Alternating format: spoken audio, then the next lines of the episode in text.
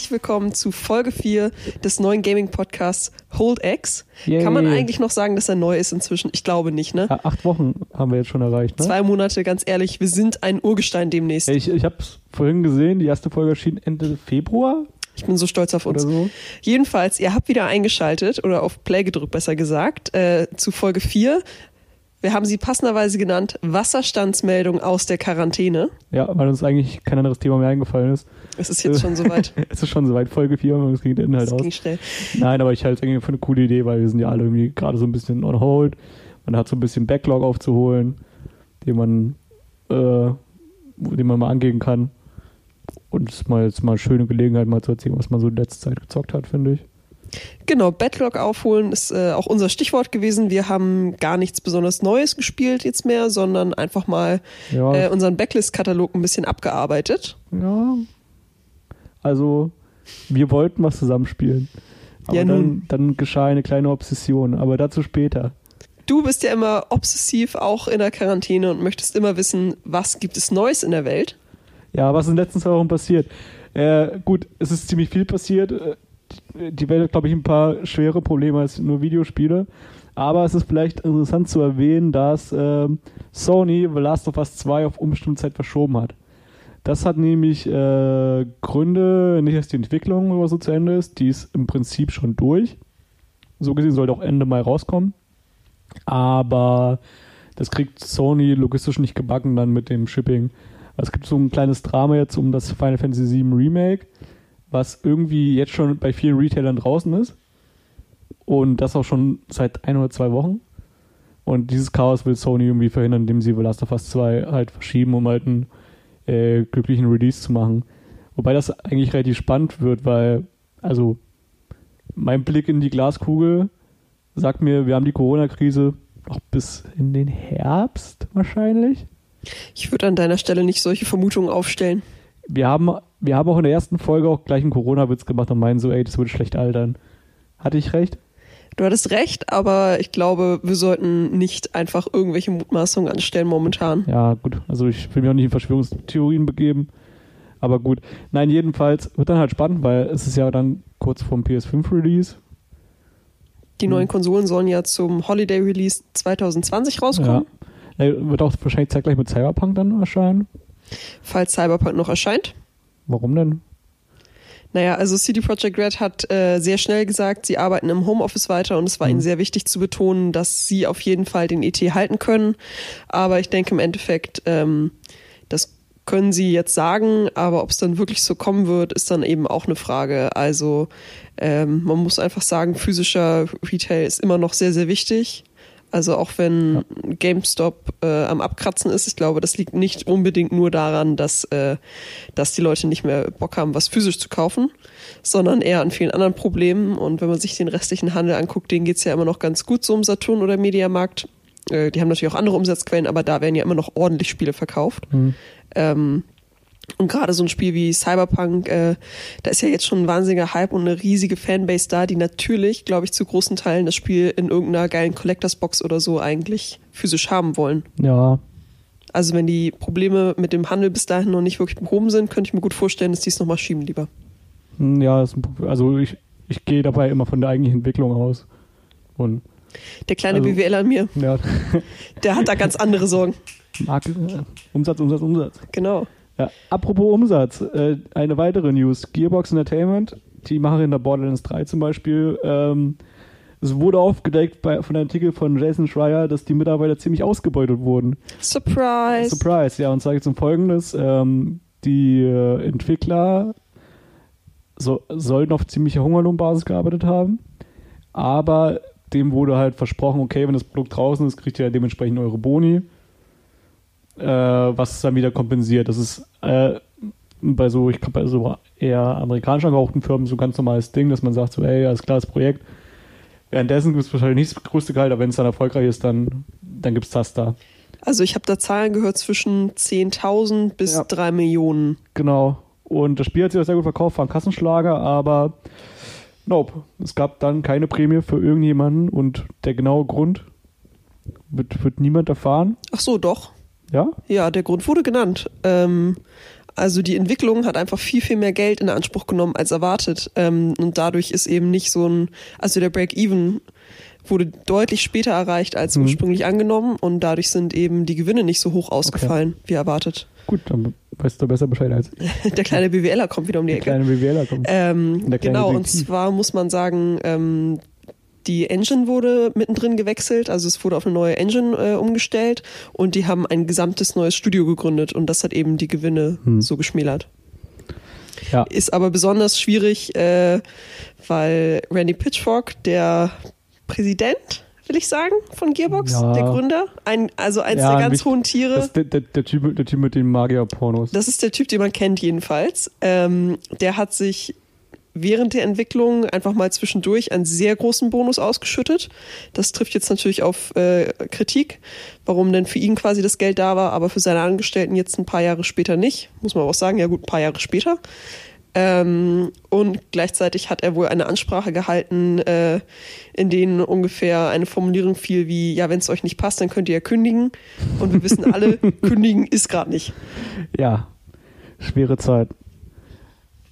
Ja, blöd gelaufen, aber das sind jetzt so, sag ich mal, was in den letzten zwei Wochen gaming-technisch passiert ist, so die wichtigsten Sachen. Ich möchte an dieser Stelle noch kurz sagen, schlechte Behandlung von Entwicklern in meiner Videospielindustrie No way. kann ja nicht sein. Nee. Aber ja, kommen wir zu den Sachen, die wir zuletzt gespielt haben. Und zwar hatten wir vor ein paar Wochen geplant, so hey, wir haben ja äh, Outer Wild zusammen durchgespielt, das war doch relativ schön. Und dann haben Habt wir ihr uns alle überlegt, gehört? So, habt ihr alle gehört? Wunderschönes Spiel, kann man nur noch empfehlen. Ähm, da haben wir uns überlegt, okay, was gehen wir als nächstes an? Und da ist mir ins Gedächtnis gekommen, hey, das ist dieses eine Spiel, Return of the Obra Dinn. Und es ist doch ein super- Spiel, was man zweit auf der Couch spielen kann. Dachte ich, hat auch gut funktioniert. Aber Helen, fang mal an, drüber zu erzählen.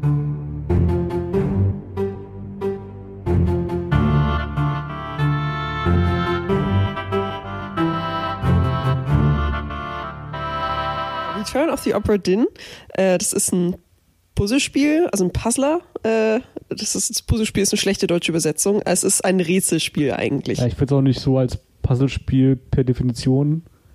Also, Ja, so ein Puzzler schon. es ist scho- schon ein Puzzler, aber nicht ein Puzzler, wie man sich ihn vorstellt. Nicht so wie der Nicht-Gamer auf jeden Fall denken würde. Also es Ja. ist auf jeden Fall ein logikbasiertes Rätselspiel. Äh, es geht darum, ein Mysterium aufzuklären. Ähm, aber was man zum Beispiel als allererstes sagen sollte, ist, dass es einen sehr besonderen Grafikstil hat, äh, weshalb es den meisten Leuten irgendwie schon mal begegnet sein könnte, die sich irgendwie mit Gaming beschäftigen. Und zwar ein monochromatischer Ein-Bit-Stil. Eine Formulierung, auf die ich natürlich niemals selbst gekommen wäre. Äh, sondern ich hätte einfach gesagt, ja, also es ist alles schwarz und weiß und besteht aus Punkten. Und das fasst es aber auch schon ganz gut zusammen. Und diese Punkte bestimmen dann halt, okay, ist das jetzt eine Linie oder ist das jetzt grau oder schwarz? Naja, ihr versteht schon. Mm. Äh, Also ich kann nur jedem empfehlen, der sich jetzt keine besondere Vorstellung darunter machen kann, auf jeden Fall das einfach mal zu googeln und sich vielleicht einen Trailer anzugucken, weil mir war gar nicht klar, dass sowas geht, ehrlich gesagt, dass man etwas so zeichnen kann. Ja, hat aber gut funktioniert. Also, anfangs war ich auch so ein bisschen skeptisch. So, hm, okay, das ist schon ein eigenwilliger Stil. Mhm. Ähm, aber war dann doch, man hat sich relativ schnell da reingegroovt.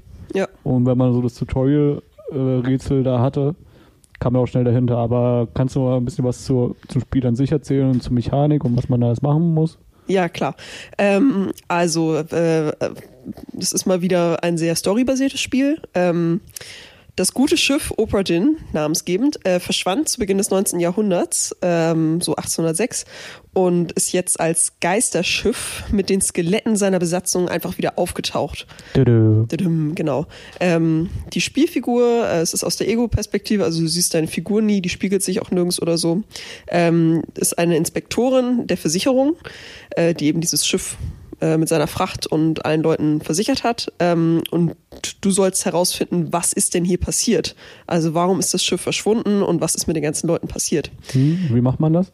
Dafür bekommst du ähm, eine Passagierliste in einem Buch, das dir von einem gewissen Henry Evans geschickt wurde. Ähm, und eine Taschenuhr, äh, die heißt Memento Mori, denn diese Taschenuhr kann dich äh, zu dem Todeszeitpunkt einer Leiche zurückversetzen.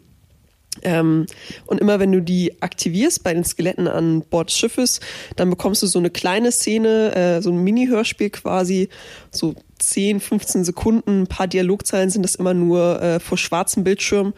Und dann äh, wirst du plötzlich in eine Standszene gebracht. Also es ist etwas passiert.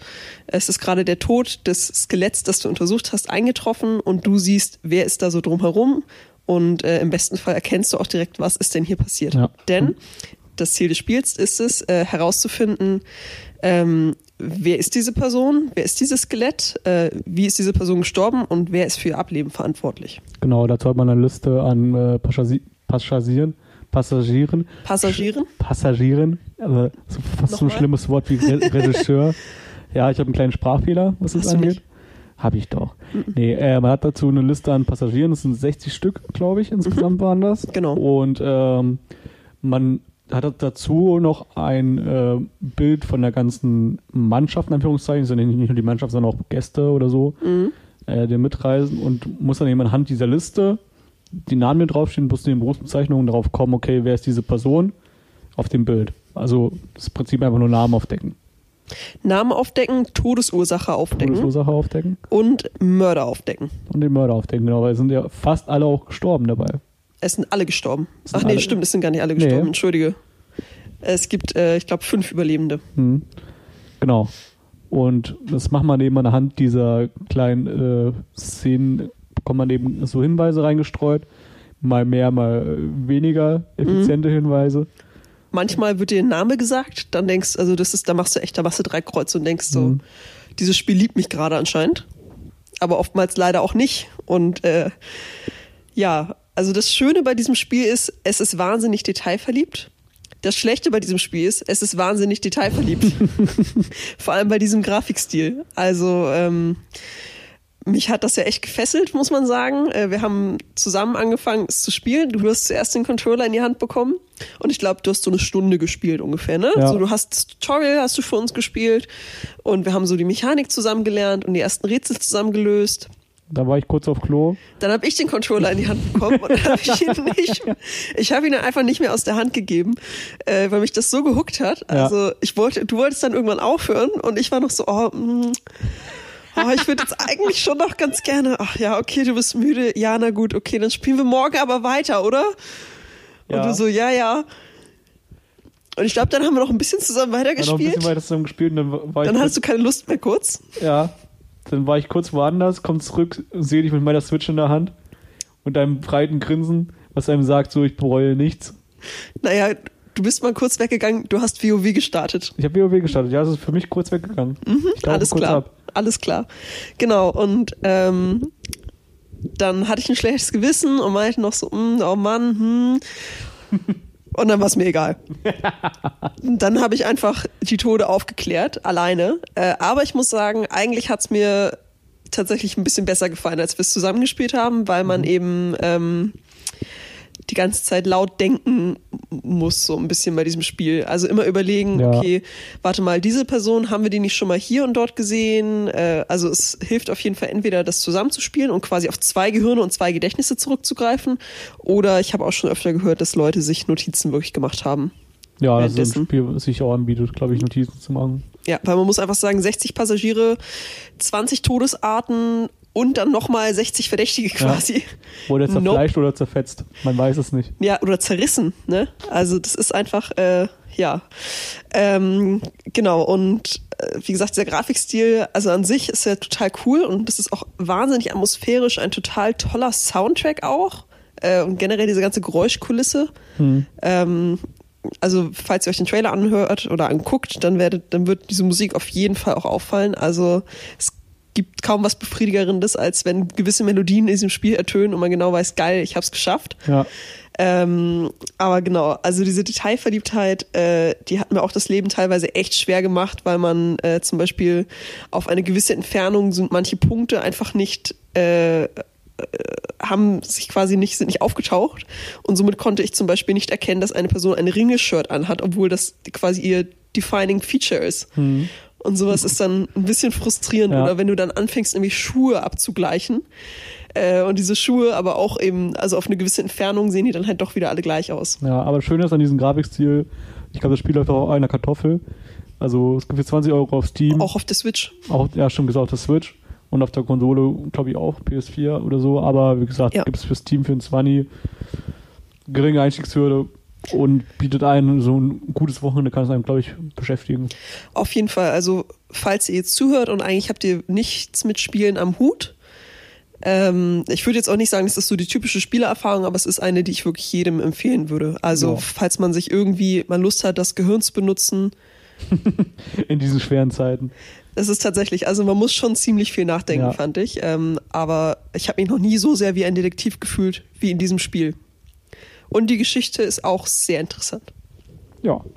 Das ist auch ein paar schöne Worte zu Return of the Obra Dinn. Gutes Seemannsgarn. Ja, nun, was habe ich gemacht? Also ich, ich habe in meinen Notizen aufgeschrieben, ich habe eigentlich nur WoW gezockt und dem ist halt so, WoW Classic ist immer noch lit gewesen. Aber hey, ich habe es auch schon vor vier Folgen gesagt, so ich bin durch damit. Jetzt sage ich schon wieder, ich bin durch damit. Es sind acht Wochen vergangen. Es sind acht Wochen vergangen. Okay, ich habe vor acht Wochen gesagt, ich bin durch damit. Jetzt bin ich schon wieder durch damit. Und jetzt bin ich wirklich durch damit, weil es, es ist immer dasselbe eigentlich. Du hast jetzt auch wirklich eine, eine Tat begangen, die eigentlich Ich tatsächlich. habe WoW sagt, von, meinem- von meinem Laptop deinstalliert, exakt. Aber es ist eigentlich nur so der erste Schritt, den man macht. hm. Schritt Was ist der eins zweite Schritt? deinstallieren. Ähm, du musst den Ordner deinstallieren, in dem deine UI-Add-ons drin sind, Mhm. weil du hast keinen Bock, die nochmal zu installieren. Was sind UI-Add-ons? Äh, damit kannst du ja zum Beispiel anzeigen lassen, okay, wie, äh, es ist eine Schadensliste von Leuten oder eben so Questhelfer. Das ist einfach eine Quality of Life Features, die das Spiel nicht hat, kannst du dir dazu holen. Okay. Ja, das, das sind äh, Fan-Tools quasi. Und die richtet man sich eben ein, um sich quasi so sein, seine Spieloberfläche selbst zu gestalten. Mhm. Äh, und das Problem ist halt, eine Pain in the Ass ist äh, zu installieren. Wenn man das alles deinstalliert, dann will man es nie wieder installieren. Mhm. Und Schritt 3 wäre es, Account zu löschen. Ja. Das habe ich damals anno 2008 gemacht, oder 2007, ich weiß es nicht mehr genau.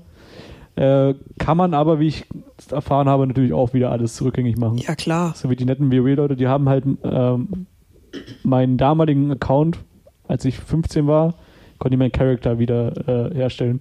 Das fand ich eine süße Aktion, konnte ich wieder spielen. Oh. Ja, aber jedenfalls, äh, ich habe mit WoW, glaube ich, erstmal ein bisschen abgeschlossen. Es ist die, die Community ist äh, ziemlich nervig und äh, es ist einfach nur eine große Circle Jerk geworden an Leuten und ich habe mir als Ersatzdroge mich wieder ein bisschen in Final Fantasy 14 online äh, reingewagt, weil so, hey, Final Fantasy Universum mag ich und äh, MMOs mag ich, MMORPGs liebe ich, trifft alle Checkboxen.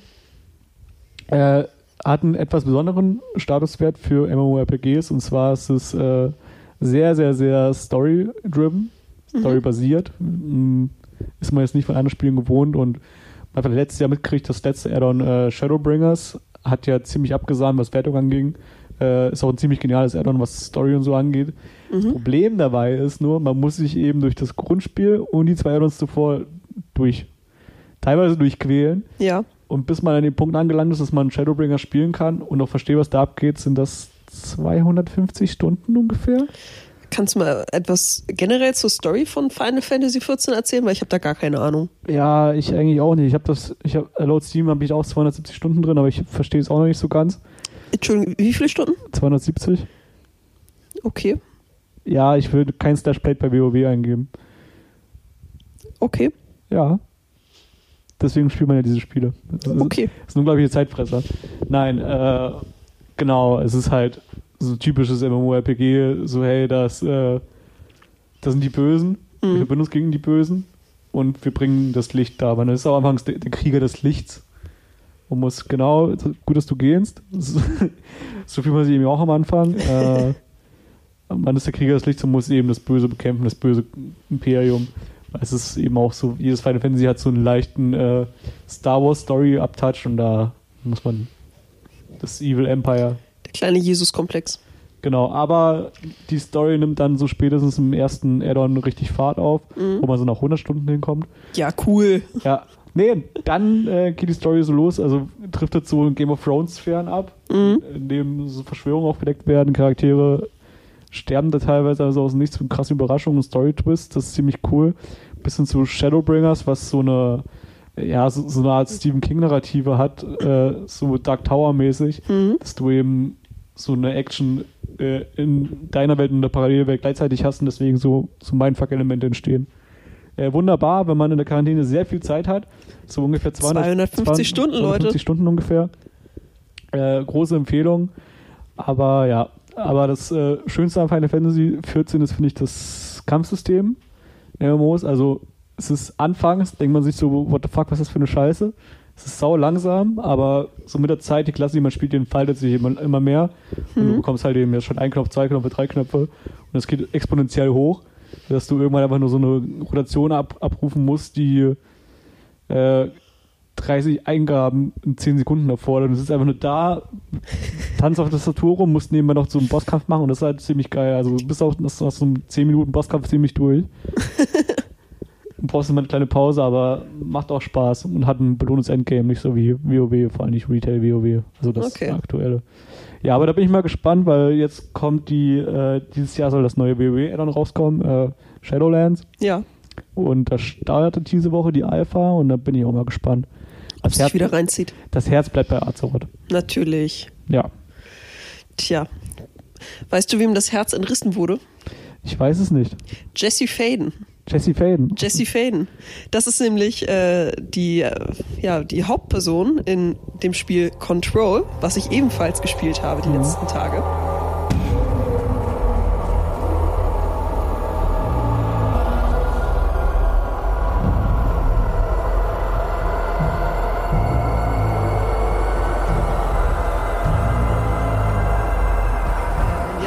Herz wurde ihr genommen mit elf Jahren, als äh, das Bureau of Control äh, ihren Bruder Dylan entführt hat. Hm.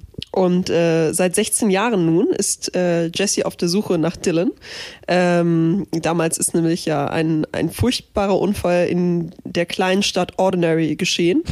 Ähm, ein paranormaler Unfall, der direkt aus dem Stephen King-Universum kommen könnte. Also Ähm, ich, ich muss echt, echt sagen, so Control, diese, diese Remedy-Spiele oder so, die, die, die schaffen für mich so einen genialen äh, Spagat zwischen, okay, ist ziemlich cool und harten Trash. exakt. Also es ist wirklich, es ist eigentlich schon fast genial, auch ob ich die mal so drüber geschaut habe oder so. Äh, wenn dann so zwischendurch diese ähm, Full-Motion-Sequenzen reinkommen, so, denke ich mir auch so, okay, es ist trashig, aber doch irgendwie schon ziemlich geil. Ja, das ist auch die bewusste Ästhetik dieses Spiels, muss man sagen. Also, äh, es ist so ein bisschen, als würdest du eine Folge äh, X-Factor eigentlich spielen. Hm. Also, und ich meine jetzt nicht die Gesangsshow, ne, sondern das andere. Nur um es nochmal kurz, also kurz klarzustellen. Ähm, genau, also äh, unsere Hauptfigur, wir suchen unseren Bruder äh, seit 16 Jahren schon, äh, der nämlich von dieser geheimen Behörde, ähm, quasi dem Schwester, dem paranormalen Schwesterdezernat des FBI entführt wurde. Ähm, und nach 16 Jahren wurden wir auf einmal mitten in New York äh, in ein Gebäude gerufen gewissermaßen, äh, nämlich das Oldest House, äh, wo der Hauptsitz dieser Behörde, the Bureau of Control ist.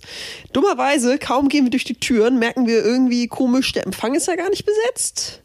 Äh, Entschuldigung, hallo, hallo, ist hier jemand? Nee, hm, okay. Na, äh, zum Glück ist nicht nur der Empfang nicht besetzt, sondern auch irgendwie die Sicherheitskontrollen, da ist auch kein Schwein. Gut, gehen wir also rein.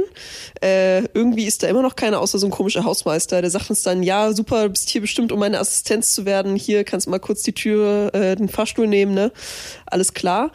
Ähm, naja, und zwei Minuten später bist du plötzlich die Direktorin dieser Behörde und stellst fest, scheiße, die ganze Behörde wurde von einer mysteriösen Macht äh, infiltriert, äh, die alle Angestellten besessen hat. Äh, aber zum Glück habe ich auch ein paar paranormale Fähigkeiten und äh, kann mich jetzt ja, mit diesen Fähigkeiten zur Wehr setzen und das Büro zurückerobern und dabei hoffentlich meinen Bruder wiederfinden und Ja. viele andere Dinge. Und äh, was ist Control also für ein Spiel? Was hat es für Gameplay? Was reizt es so für dich? Also du hast ja jetzt, es hat dich jetzt ziemlich gefesselt. Das Genau. Also Was macht da so den Reiz für dich daran aus? Also ähm, die Story, die Ja. hat mich auf jeden Fall sehr reingezogen, wie es lustigerweise ja meistens aus irgendeinem Grund bei Videospielen ist. Ähm, also diese ganze Atmosphäre von, du gehst da rein und also dieses ganze Gebäude ist äh, stark beeinflusst von der Architektur des Brutalismus, habe ich mir angelesen. Oh. Hätte ich natürlich selbst nie gewusst. Äh, es ist alles aus Beton und irgendwie hat es auch alles immer noch so einen Behördenlook mit wahnsinnig viel Papierkram überall. Schlafende und gleichzeitig, äh, nee, keine schlafenden Leute, schön wär's. Äh, sie hängen alle in der Luft und äh, geben komische Geräusche von sich, aber egal. Ähm, Genau, also einfach diese ganze Atmosphäre, du äh, stößt da auf allerhand komische, paranormale und auch gruselige Dinge. Ähm, aber zum Glück kannst du dich halt zur Wehr setzen, denn Control ist ein Third-Person-Action-Shooter. Ein Yay. Glück. Ein Glück, sag Genau ich dein dir. Genre. Genau mein Genre, mhm, klar. Also das Einzige, was ich da irgendwie mal gespielt habe, war eigentlich Red Dead Redemption 1 und 2, würde ich sagen. Und äh, fairerweise, das Spiel spielt sich ja so ziemlich von selbst mit einer sehr guten Lock-on-Mechanik und R1, ich kann hinter eine Deckung direkt. Ähm, das ist bei Control leider nicht so. Und das ist auch schon mein größter Minuspunkt. ähm, die Steuerung ist für mich persönlich ein absoluter Albtraum. Also äh, du klebst nicht so schön an der Deckung, wie es in anderen Spielen dieses Genres ist. Also ich glaube, gerade zum Beispiel Gears of War habe ich jetzt nie gespielt, aber das wird ja immer wieder dafür gelobt. Ja, habe ich auch nie gespielt, aber äh, so Third-Person-Shooter ist so Uncharted. Das ist ja schon Standard eigentlich hier. Schultertaste drücken, schnell hinter die nächste Deckung. Ja, aber kommt nur darauf an, du, hast, du kriegst irgendwann so Fähigkeiten, mit denen du auch schweben kannst. Ähm, In Uncharted? ja, nicht in Uncharted, aber ähm, es ist ja dann dadurch, dass man so Fähigkeiten hat wie Schweben oder so, alles viel offener. Und ich weiß nicht, ob da so eine Shooter-Mechanik viel Sinn machen würde. Genau, also Control sagt ja auch immer wieder, stillstehen ist der Tod. Ähm, du sollst dich eigentlich die ganze Zeit bewegen. Äh, also das wird dir auch explizit gesagt. Ähm, du hast verschiedene Fähigkeiten, wie zum Beispiel das Schweben. Du hast deine Pistole, die auch verschiedene Modi hat, wie zum Beispiel Granatenwerfer, Scharfschütze, äh, äh, Schnellfeuergewehr oder dann eben deine ganz normale, dein Trusty Revolver, würde ich mal sagen. Ähm, kannst auch irgendwann ein Schild zum Beispiel um dich formen. Äh, oder so einen kleinen Dash einsetzen. Also es ist ein höchst mobiles Spiel. Ähm, deshalb, die haben sich ganz bewusst dagegen entschieden, eigentlich so einen Deckungsshooter zu machen, wie eben andere äh, Genre-Vertreter es sind. Ähm, das ist dann aber auch schon so ein bisschen das nächste Problem. Äh, du hast wahnsinnig viele Gegner immer, die dich innerhalb von ungefähr drei Treffern auch schon töten können. Also Ausweichen ist da wirklich eine absolute Pflicht die ganze Zeit. Und dann kommen wir aber auch schon zu dem Grundproblem, meiner Meinung nach so ein bisschen. Äh, ich spiele auf der PS4. Äh, die PS4 hat jetzt ja eigentlich schon eine große Schwester, die PS4 Pro oder eben hochgezüchtete Gaming-PCs. Und man merkt dann gerade in äh, Kämpfen mit vielen Gegnern, dass die PS4 eigentlich nicht mehr so ganz geeignet ist. Also wenn ich da die ganze Zeit am Rumrennen bin ähm, und fünf Gegner auf einmal auf mich zukommen, die eben auch alle möglichen Fähigkeiten haben, die wahnsinnig viele Partikel erzeugen oder Schutt Ja. oder Asche, dann ruckelt das einfach nur noch. Und ähm, dadurch habe ich öfter mal das Problem, dass ich gewisse Attacken gar nicht sehe. Das finde ich nicht so gut bei Control.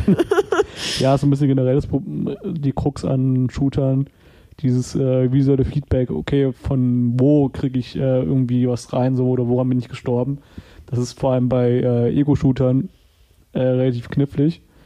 Ähm, und so ein gutes Beispiel dafür wäre zum Beispiel Destiny, weil als ich Destiny viel gespielt habe, das ist ein Ego-Shooter und man weiß eigentlich immer so, okay, von wo kam jetzt irgendwie ein Schuss rein und so, woran bin ich gestorben und wie kann ich reagieren. Und wenn man dann irgendwie das andere spielt, dann merkt man schon so, okay, das sind so echt diese kleinen Kniffe, die eigentlich einen guten Shooter ausmachen, ja. finde ich. Und wenn du bei Control irgendwie so merkst, okay, ich bin jetzt gestorben, ich weiß aber nicht woran, dann ist es schon, glaube ich, sehr frustrierend teilweise. Ja, auf jeden Fall. Also man muss sagen, es fühlt sich, der ganze Kampf fühlt sich eigentlich ziemlich gut an. Ich bin jetzt ziemlich hochgezüchtet. Äh, also ich glaube, ich bin auch schon so ziemlich am Ende langsam. Ähm, und wenn ich halt mir so einen Brocken einfach irgendwo rausziehe mit meinen paranormalen Fähigkeiten und den direkt auf den nächsten Gegner schleudere und dann kriegst du so ein richtig saftiges Feedback und schieß einfach noch so fünfmal hinterher oder nehmen dann, übernehmen dann seine Gedanken, das ist schon geil. Das fühlt sich einfach richtig gut an aber gleichzeitig ähm, ja bist du halt von also du bist umkreist umzingelt von Gegnern eigentlich. Du bist Ja. die ganze Zeit irgendwie hältst du den Stick nach rechts dass du die ganze Zeit in Bewegung bleibst dann versuchst du nach oben zu schweben und nein da sind auch schwebende Gegner. Uff uff uff. Ich bin sehr gestresst eigentlich die ganze Zeit während ich das Ja. spiele. Und eigentlich möchte ich nur die nächste Akte finden um mir ein neues Schriftstück durchzulesen. Denn auch das ist ein großer Teil von Control. Lesen. Lesen? sehr viel lesen Also wie ist das Spiel dann allgemein? Ich habe es ja jetzt nur bei dir mal so flüchtig gesehen. Es ist weniger linear, sondern du hast eben so ein, äh, du hast dein Office da, was du abklappst und das ist ja mehr oder weniger offen. So ein Open-Schlauch-Konzept oder wie stelle ich mir das vor? Ja, ich würde es tatsächlich so ein bisschen mit äh, God of War vergleichen. Ähm, also du hast schon, du hast eine lineare Story auf jeden Fall. Ähm, und anhand derer werden auch bestimmte Bereiche dieses Oldest House, äh, dieser Behörde eigentlich freigeschaltet. Ähm, und du hast dann aber immer wieder die Wahl, ob du zurückkehren möchtest irgendwo hin oder nicht. Ähm, manchmal musst du auch irgendwo in ein anderes Stockwerk wieder zurück. Und dann hast du eben immer mal ähm, neue äh, Schlüsselkarten, die dir neue Bereiche äh, Ah, okay. eröffnen. Und da musst du vielleicht auch mal für Also eine ein Nebenmission bisschen, hin. auch ein bisschen Metroidvania bestimmt. Dass du erst in bestimmten Bereiche kannst mit. Mm, Nee? Nee, wollte ich eben erst sagen, aber dann ist mir eingefallen, dass das gar nicht stimmt. Also das Einzige, wo das Okay. mal zutrifft, ist eben diese Schwebefähigkeit. Ähm, aber das ist auch nur ganz geringfügig, dass du da mal einen kleinen Bonus irgendwo da oben findest. Also die brauchst du sonst nicht. Ja.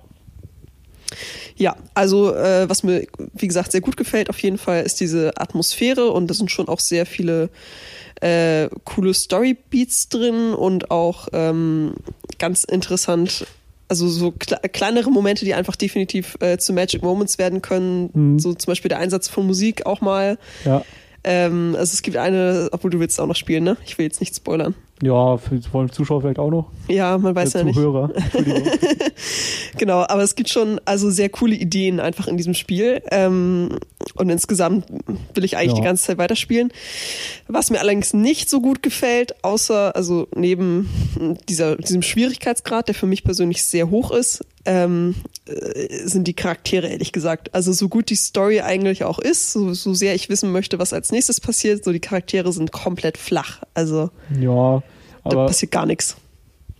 das ist so, sage ich mal, auch so ein Anspruch, den ich an so eine ja, halb trashige, Sto- halb trashiges, diese halb trashige Inszenierung, das verbinde ich auch so mit so ein bisschen eindimensionalen Charakteren. Also du meinst, so Stephen King Mhm. hat ja auch immer so eher flache, stumpfe Figuren. Ja, das stimmt schon. Ja. Und ich finde, das macht so ein bisschen den Reiz daran aus. Also hier hat tatsächlich auch jeder Charakter hat eigentlich genau eine Eigenschaft. Und das Welche, So Eigenschaft, welche Eigenschaften hatten Jessie, die Hauptcharakterin? äh, eine, eine Anpack-Mentalität. Also die hinterfragt auch nichts oder so. Sie macht so. einfach. Ja, genau. Also sie fühlt schon so Dialoge und denkt, und also sie fragt sich dann so, hm, sollte ich ihr das jetzt wirklich erzählen? Aber dann erzählt sie es einfach. Ja, naja, deshalb. Aber ähm, gut, mehr starke Frauen im Videospielen. Wie, wie würdest du sie einschätzen auf einer Skala von Aloy bis Cassandra? Oh, schon sehr nah an Cassandra dran. Sehr nah an Cassandra? Okay. Ja. Also, hm, also ich würde die Skala eigentlich umdrehen. Also Cassandra ist so der Bodensatz. Oh Gott, das ist zu negativ. Also Cassandra ist jetzt ja kein besonders äh, toller Charakter an sich. Ansichtssache, ja. Ja, und Aloy ist schon so sehr drei, also äh, sehr, mit sehr, sehr, sehr vielschichtig. Ähm, die lernt man sehr gut kennen im Laufe des Spiels. Und dann würde ich mal sagen, so Jessie ist vielleicht so eine zwei, zwei von zehn. Derzeit zumindest. Mal gucken, was noch kommt. Vielleicht kommt ja noch irgendwann eine Charaktereigenschaft. Ja, wer weiß. Ja. Also mal gucken. Ich bin gespannt. Ich spiele weiter. Ja, also ist auch, also was ich so sehe, so audiovisuell macht es halt schon was her. Es ist immer so diese, sieht auch äh, einiger, also was heißt einigermaßen, das sieht sehr kreativ aus, was die da machen. Mhm, auf jeden Fall. Ist ja auch abreißend von den Set-Pieces, den Settings. Ja. Also, Also ich bin auch gespannt, wenn du spielst. Ich werde auf jeden Fall nochmal über deine Schulter dann gucken. Ähm, auch was die Grafik nämlich angeht. Also die Grafik ist auf jeden Fall, es ist sehr schick. Äh, kann man nicht anders sagen. Ähm, aber auch da fallen mir eben Limitationen der PS4 auf. Zum Beispiel ganz oft ist es so, wenn ich an Texte rangehe, äh, die an der Tafel stehen oder so, dann muss ich da wirklich fünf bis zehn Sekunden vorstehen, bis ich das lesen kann. äh, das mag niemand. Nee. Schwammige Texturen. Aber ja, es gibt es auch jetzt äh, im PS Now. Das hast du es dir geholt, mehr oder weniger. Genau, bloß kein Geld an die Entwickler. Genau. Ja, Sony zahlt ja dafür bestimmt. Aber ja, kann man sich eine Testphase holen für sieben Tage. Nicht vergessen abzumelden, so wie manch andere hier. Ich rede von mir. äh, und da kann man so mal halt, wenn man kein Geld in die Hand nehmen will, auch mal so spielen. Auf jeden Fall. Und auch sonst hat das PS Now ja ganz nette Angebote. Genau. Äh, wie ich auch gehört habe, soll nächsten Monat auch äh, das Spider-Man äh, für PS Now dazukommen. Ja, das ja unter unserem Fernseher eigentlich noch steht. Genau. Äh, und Aber das nächste äh, PS Plus Spiel wird Uncharted 4 sein. Ach, ach, für die Zuhörer der letzten Folge, ne, könnt ihr Ja. euch noch mal überlegen. Aber ich muss ja sagen, ich muss bis Freitag ja die PS4, äh, ich muss das Spiel beendet haben bis Freitag, Ja, dann- damit dann hört- der Fernseher mit der hört's auf. PS4 frei ist. Dann, dann, kommen, dann kommen die Kindheitsträume, die, die werden wahr. Final Fantasy VII Remake kommt raus. An was für einen Tag? An Car-fucking Freitag, einem Feiertag. Ein Tag, wo ich nicht raus muss. Ich kann das ganze Wochenende, das ganze lange Wochenende durchzocken. Ist das nicht toll? Fantastisch. Ja, du freust dich am meisten darüber. Dich betrifft es ja am härtesten. Das ist gut so. Das ist mir egal. Ich werde auf der Couch versinken und mein Lieblingsspiel aus der Kindheit in neu aufgelegt erleben. Und ich freue mich schon wie Wanne drauf. Ich habe, man, man sieht ja schon die ersten Re äh, Reviews dazu und es soll ziemlich geil sein. Und ah, ich kann es nicht mehr abwarten. Du bist ein Hund und du siehst den Knochen schon. Exakt, der, ist vor mir. Man muss es nicht mehr. Das Ach. Spiel braucht keine Lootkarotte. Nee, also ich bin echt immer noch sehr gespannt, wie die das lösen wollen, weil, wie gesagt, für mich ist halt meine größte Befürchtung die Länge. Einfach nur, Hm. dass es so nach 10 Stunden vorbei ist und das ist für ein RPG eigentlich nichts. Ah. Aber die Bewertungen sprechen halt für sich. Ich habe halt die Reviews nicht durchgelesen, ich sehe ja nur die numerischen Mhm. Bewertungen. Das sind sehr hoch. Ich will mich auch nicht spoilen lassen. Ich hoffe ja mal, dass so der Twist rauskommt, so hey, es ist doch nicht nur Midgar. Aber ja, sch schauen wir mal. Ähm, wie lang ist denn das klassische Final Fantasy VII? Ähm, 30 Stunden. Das ist ja auch gar nicht so lang eigentlich, ne? Das ist, ja, es ist, also für damalige Verhältnisse musst du überlegen, wann kam es raus? 2000, äh, 1997, glaube ich. Ach so, ja, okay, gut. Auf drei CDs Mhm. haben wir es noch auf, auf der PS1. Und das ist ein ganz schöner äh, Wummer.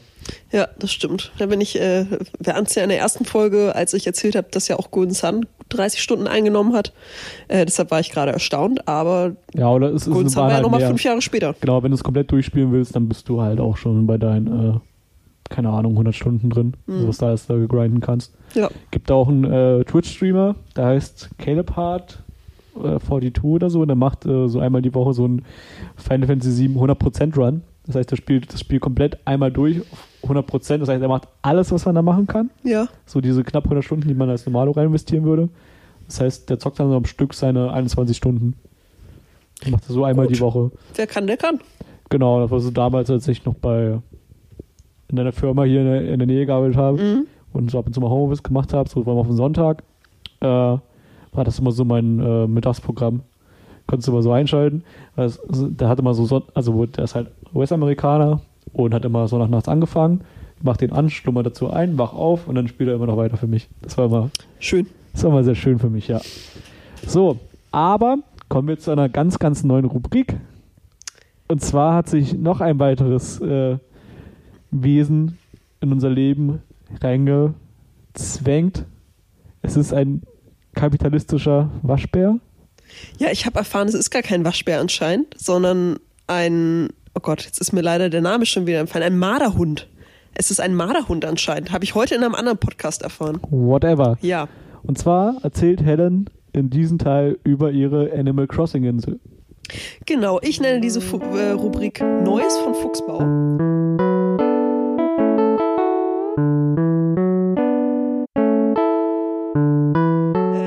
Ich ja letzte Woche schon oder vorletzte Woche schon erzählt, ähm, dass ich Animal Crossing spiele und dass es ganz gut ist soweit.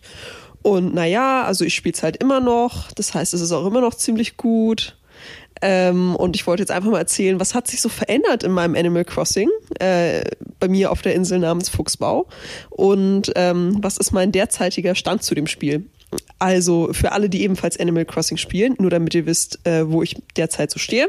Ich habe jetzt das Museum schon ausgebaut. Äh, es ist auch schon ganz gut gefüllt, soweit es geht, denke ich mal, äh, für diese Jahreszeit. Es kommen ja immer zu jeder Jahreszeit neue Fische und Insekten dazu. Mhm, ganz wichtig. Zum April, oh, das war, das war wie Weihnachten quasi, als ich am 1. April wieder Animal Crossing geöffnet habe. Und es gab einfach neue Insekten. Ganz neue Schmetterlinge. Ganz neue Käfer Ja, cool. geil. Also wirklich, also als hättest du eine große Truhe mit Insekten geöffnet. Für mich wundervoll, für meinen Lieblingsbewohner Eugen der absolute Albtraum. Also Wer ist Eugen? Eugen ist das Highlight dieses Spiels für mich persönlich. Äh, das ist der Museumsinhaber. Es ist eine Eule, was man natürlich an den Namen Eugen erkennt. Und ähm, er liebt Fossilien und Fische. Er hasst Insekten mehr als alles andere. Er nimmt sie aber trotzdem entgegen. Also du musst halt in diesem Museum, äh, äh, du willst natürlich, dass dein Museum das beste Museum der Welt ist und dementsprechend alles Neue, was du entdeckst an Fischen, Insekten oder Fossilien, bringst du erstmal zu Eugen, der dir dann äh, was dazu erzählt, wenn du zum ersten Mal dieses Insekt-Fisch-Fossil zu ihm bringst und ähm, es dann auch pflichtbewusst ausstellt und naja, zu den Fischen und äh, Fossilien, äh, da erzählt er dem, oh ja, das ist der beste Fisch aller Zeiten oder Mann, Mann, Mann, also dieser Dino, oh, wir können ja uns nur erträumen, was das wohl für ein Wunderwesen war. Und äh, das wird dann immer begleitet von wundervollen Animationen, wie er Herzchen irgendwie um sein Gesicht hat und sich zu dir rüberlehnt und nur so, oh mein Gott, spenden Sie mir dieses Fossil. Und jedes Mal, wenn er Letzteres macht, äh, hörst du mich auch lachen, weil es einfach so zuckersüß ist. Und wenn du ihm aber irgendein Insekt bringst, dann erschauert er und vollkommen entsetzt und sagt nur, dass das das Widerlichste ist, was er jemals gesehen hat und alle Insekten wollen uns töten und oh mein Gott, warum geben sie mir dieses Insekt? Ich will es nicht haben. Ja, okay, ich werde es ausstellen. Ja, das ist Eugen. Eine wahre Augenweide. Ähm, genau, also mein Museum geht's gut. Außerdem habe ich inzwischen das Service Center. Äh, das war mal ein Zelt mit Tom Nook, dem bösen Marderhund, der Geld von mir haben will. Obwohl fairerweise er nimmt ja keine Zinsen. Also wie schlecht kann er wirklich sein? Ähm, außerdem äh, ist Isabel inzwischen eingezogen äh, ins Service Center und ich sage bewusst eingezogen, denn sie ist immer da für all meine Bedürfnisse. Ähm, egal, ob ich äh, einen Bewohner rausmobben möchte oder eine neue Inselmelodie festlegen will. Ähm, die Schneiderei ist auch schon da und die Schneiderei ist mein persönliches Highlight des Tages. Sie wird von zwei Igeln betrieben und jeden Tag haben sie neue Outfits. Und das heißt, ich, äh, also mein erst, also ich stehe auf in Animal Crossing. Ich kriege immer erstmal einen Anruf von Nepp und Schlepp, die ihren Laden haben und mir sagen, hey, wir haben dir Geld überwiesen. Und ich so, Katsching, geil, ich habe Geld auf dem Konto. Dann öffne ich meinen Briefkasten, denn natürlich hat mir irgendein Bewohner ein Geschenk geschickt, denn ich bin ein nice, ich bin ein netter Mensch, ich bin ein netter Bewohner und ich verschenke Sachen und kriege Geschenke zurück. So, dann gehe ich zu Nepp und Schlepp in den Laden und verkaufe erstmal so ein paar Sachen, die ich äh, in der Tasche habe, Obst, das ich gefunden habe oder so, oder Geschenke, die ich nicht mehr haben möchte. Entschuldigung, dass ich einfach Geschenke verkaufe, aber naja. Ähm, und mit diesem Geld nehme ich mein Täschchen in die Hand und gehe in die Schneiderei und dann wird erstmal richtig geshoppt. Denn diese Igel, ich sag dir, die schneidern wie nichts Gutes. Lederjacken, Bikerboots, Kellneroutfit. Das sind nur ein paar der Dinge, die ich heute gekauft habe, in allen Farben, die sie hatten. Ähm, genau, und dann laufe ich weiter und dann rede ich mit ein paar Bewohnern. Ich habe jetzt inzwischen fünf Bewohner und sie sind alle eine absolute Freude. Also einfach nur wundervoll mit ihnen Zeit zu verbringen. Äh, wir haben den verfressenen Martin, der eigentlich immer nur über Essen redet und dem du mit einer Kirsche glücklich machst, wie nichts anderes. Ähm, oder wir haben äh, Minka, die Katze, die davon träumt, ein großer Popstar zu sein. Und generell einfach, also egal mit wem du redest, es ist immer wunderschön. Ähm, du musst aber gar nicht immer mit ihnen reden, denn du kannst auch einfach deine Bewohner ein bisschen stalken und dann siehst du zum Beispiel, wie sie Yoga machen oder angeln oder deine Blumen gießen oder Insekten versuchen zu fangen. Spoiler, sie fangen niemals was, denn ich bin der König der Insekten. Ähm, ja, also insgesamt einfach ganz schön. Und den Campingplatz habe ich auch noch seit heute, aber ich weiß nicht, was der macht. Ich habe aber auch, oh Gott, ich hole jetzt mal Luft. ich, ich, habe auch etwas gehört von einem äh, Osterevent, das nicht so gut ankam. Erzähl mal ein bisschen über das Osterevent in Animal Crossing. Dieser Hase. Dieser gottverdammte Hase. Er verfolgt mich in meinen Albtraum. Also, der 1. April, es war ein schöner Tag, denn, wie gesagt, es kamen neue Insekten auf meine Insel. Und ich habe mich sehr gefreut, denn plötzlich gab es da blau schillernde Schmetterlinge. Und ich dachte, geil, ich kann wieder Eugen einen kleinen Schrecken einjagen und ihm ein neues Insekt bringen. Das macht dir Freude, Eugen Schrecken einzujagen? Das macht mir Freude, weil diese Animationen so großartig sind. Und okay. er mir so tolle Sachen über Insekten erzählt. Na, jedenfalls, also der Tag begann ganz wunderbar. Und dann sah ich den ersten Baum, äh, der nicht nur Kirschblüten trug, sondern plötzlich auch Eier dran hatte. Und ich dachte mir so, warte mal, das ist jetzt aber komisch. Okay. Und dann schüttelte ich den Baum und habe ich die Eier eingesammelt und dachte mir so, yay. Und dann bin ich weitergelaufen und habe ich plötzlich einen neuen Bewohner entdeckt. Dachte ich mir, hey, guck mal, da gelber Hase. Oh, der springt aber ganz schön viel rum. Und habe ich ihn angesprochen und dann hat er sich vorgestellt. Weißt du, wer er hieß? Hieß er Os. Exakt. Os, Komma, der Hase. Os, der Hase. Hm. Hm. Geiles Wortspiel. Genial. Und weißt du, was Os, der Hase getan hat? Er hat Eier versteckt. Er hat richtig viele Eier versteckt. Und zwar Wie überall. viele? Ich weiß es nicht. Wo? Überall. Überall da, wo ich sonst Crafting-Material oder Sachen zum Ver Verkaufen herkriege, wie aus dem Fluss, aus dem Baum, aus dem Stein, aus der Erde, wo sonst die Fossilien für Eugen sind. Weißt du, was da jetzt ist? Eier? Eier. Fucking Glückseier. Und wie reagiert Eugen auf Eier? Die kannst du ihm nicht geben. Okay. Ja. Also plötzlich war das Spiel irgendwie sinnlos. Denn immer wenn ich dachte, geil, ich habe was Neues entdeckt oder ich habe einen Fisch geangelt oder vielleicht kommt hier ein Goldnugget aus dem Stein, kam stattdessen, wuhu, ich habe ein Erdglücksei entdeckt. Wuhu, ich habe ein Luftglücksei gefunden. Weißt du, wie viele Eier ich inzwischen habe? Erzähl. 200. Was, also, ups. Äh, und was kann man mit den Eiern machen? Also, du findest nicht nur Eier, du findest auch auf einmal aus den tollen Ballons, die du mit deiner Schleuder abschießen musst, die eigentlich Geschenke haben, findest du jetzt nicht mehr Geschenke, wie zum Beispiel Möbel oder Geld, nützliche Sachen, sondern du findest neue Bastelanleitungen. Und das sind Bastelanleitungen für Hasentagmöbel. Es, es gibt nämlich kein Ostern in Animal Crossing, es ist ein nicht religiöses. Spiel, sondern es ist der Hasentag. Genau, und diese Möbel sind so hässlich, das glaubst du überhaupt nicht. Sie sind so hässlich. Es ist, Also es ist ein Verbrechen gegen den Geschmack. Aber jedenfalls, du sollst bis zum 12. April alle Möbel, also wirklich alle Möbel sollst du hergestellt haben mit diesen Eiern. Ja. Aber du hast keine Garantie, dass du alle Anleitungen findest überhaupt. Also the fuck? Was soll das? Und was kriegst du, wenn du alle gebaut hast? Keine Ahnung, das ist ein Geheimnis, hat Osterhase gesagt. Das erfährst du dann, das ist eine Überraschung. Ich habe das ungute Gefühl, dass es noch ein Möbelstück ist. Oder ein extra Ei? Oh Gott. Das goldene Ei. Das goldene Ei würde ich nehmen, das kann ich bestimmt verkaufen. Aber ja, also ähm, die ersten drei Tage äh, war ich unfassbar genervt und frustriert. Bisschen zu sauer. Äh, ich habe versucht schon an Tag eins, also an Tag eins ist halt Ost der Hase noch auf der Insel. Ähm, ich habe ihn 30 Mal mit dem Kescher geschlagen. Normalerweise werden die Bewohner irgendwann sauer, wenn du das machst. Nicht Ost der Hase. Der ist nämlich ein kleiner Psychopath. Der springt einfach die ganze Zeit weiter und grinst dich an. Äh, dann habe ich versucht, ihn einzubuddeln. Also mit meiner Schaufel habe ich Löcher um ihn herum gemacht. Hat auch nichts gebracht. Ähm, er war dann einfach nach zwei Minuten am anderen Ende der Insel, als ich da war und ist mir wieder hinterhergehoppelt. Ich hasse ihn. Aber er ist ja nicht mehr lange da. Er ist nicht mehr lange da, noch fünf Tage und ich hoffe mal, dass ich bis dahin alle Möbel gecraftet habe. Ja, aber hat, äh, wurde nachgepatcht eigentlich, so dass es sich ein bisschen gebessert hat? Oder? Also es sind in letzter Zeit relativ viele äh, Updates rausgekommen. Ähm, heute schon wieder eins. Und ich hatte das Gefühl nach dem zweiten, dass da tatsächlich sich was gebessert hat. Also ich habe zwischenzeitlich wirklich nur noch Eier geangelt äh, und das war echt scheiße. Und jetzt ist eher so jeder dritte oder vierte ist ein Ja. Ei. Na, es kann so froh sein, dass die Entwickler noch so relativ schnell reagieren. Ja. Aus dem Homeoffice haben sie bestimmt fleißig gearbeitet. Ja, das ist doch schön. So, ja, das war dein Update zu Fuchsbau? Es war ganz schön lang, glaube ich. Äh, Nein, Es ist einfach viel passiert in zwei es Wochen. ist viel passiert, ja. Ja. Nächste Also Woche wird bestimmt noch viel mehr passieren. ja, ich denke schon.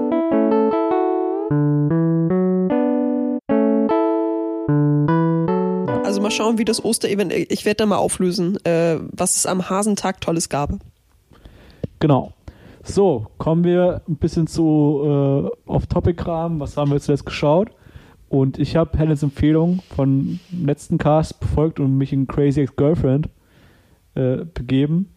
Und ich bin ziemlich hooked, kann man, kann man sagen.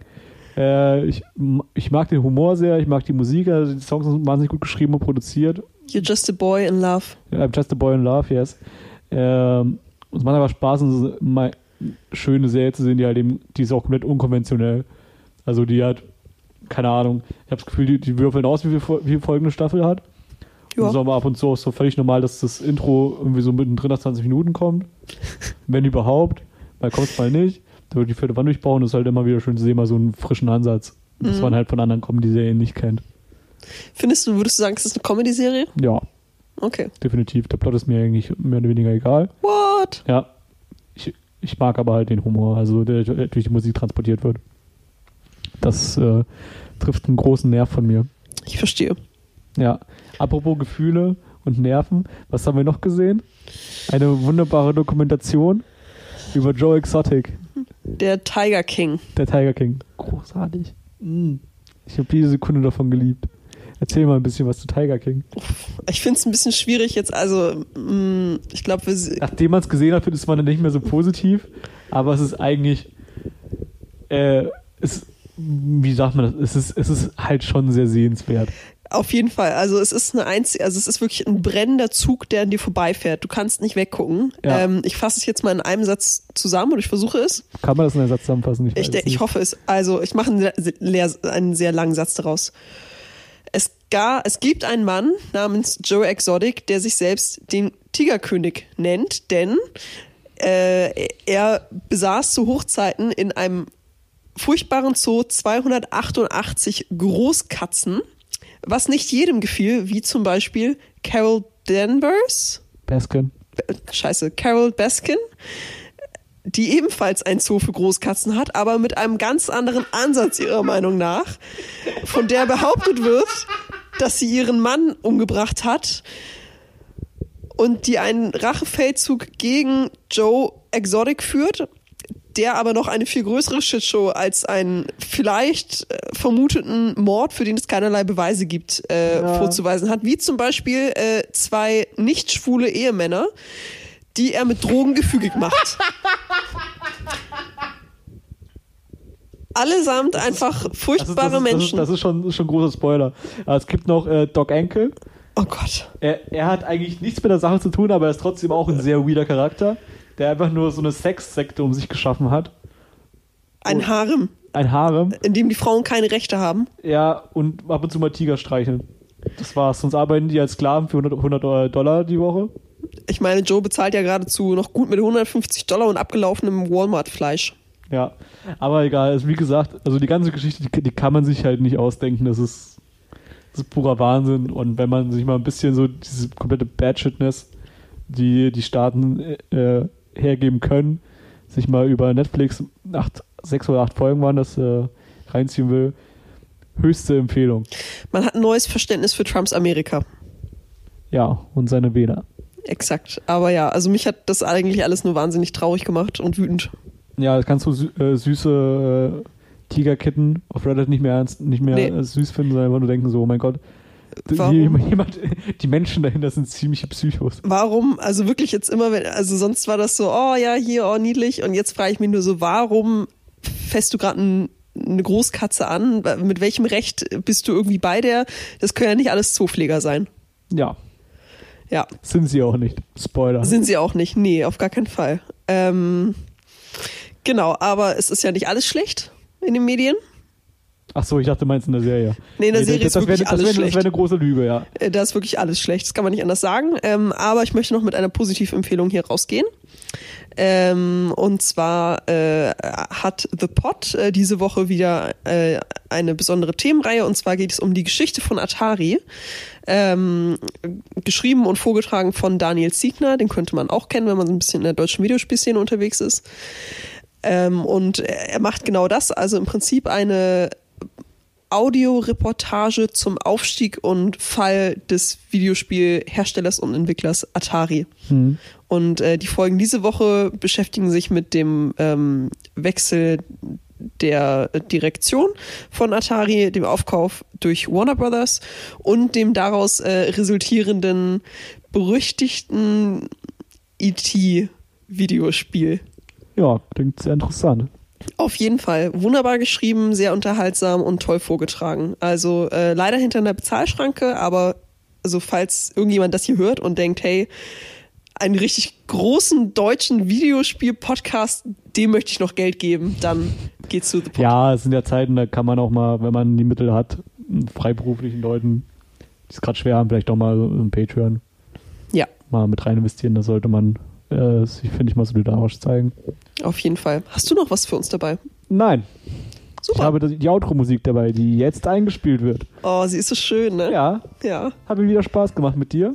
Mir auch. Was wirst du denn kommende Woche jetzt spielen? Ja, Final Fantasy 7 rauf, rauf und runter. Ja, klar. Nichts anderes mehr. Ich du wirst will schon Animal mal. Crossing spielen? Äh, ich werde Animal Crossing spielen und äh, da ich jetzt ja nur noch auf der Switch spielen kann, dann die kommende Woche, Ja. ähm, werde ich außerdem Gris spielen. Das habe ich, oder Gris? Gris? Keine Ahnung. Jedenfalls ein äh, Jump'n'Run-Spiel ein nur Jump-Spiel im Aquarell-Look, das gerade für einen Fünfer zu haben war. Ja, sehr schön. Ich freue mich. Ja, vielen Dank für eure Aufmerksamkeit und wir sehen uns beim nächsten Mal. Bis bald.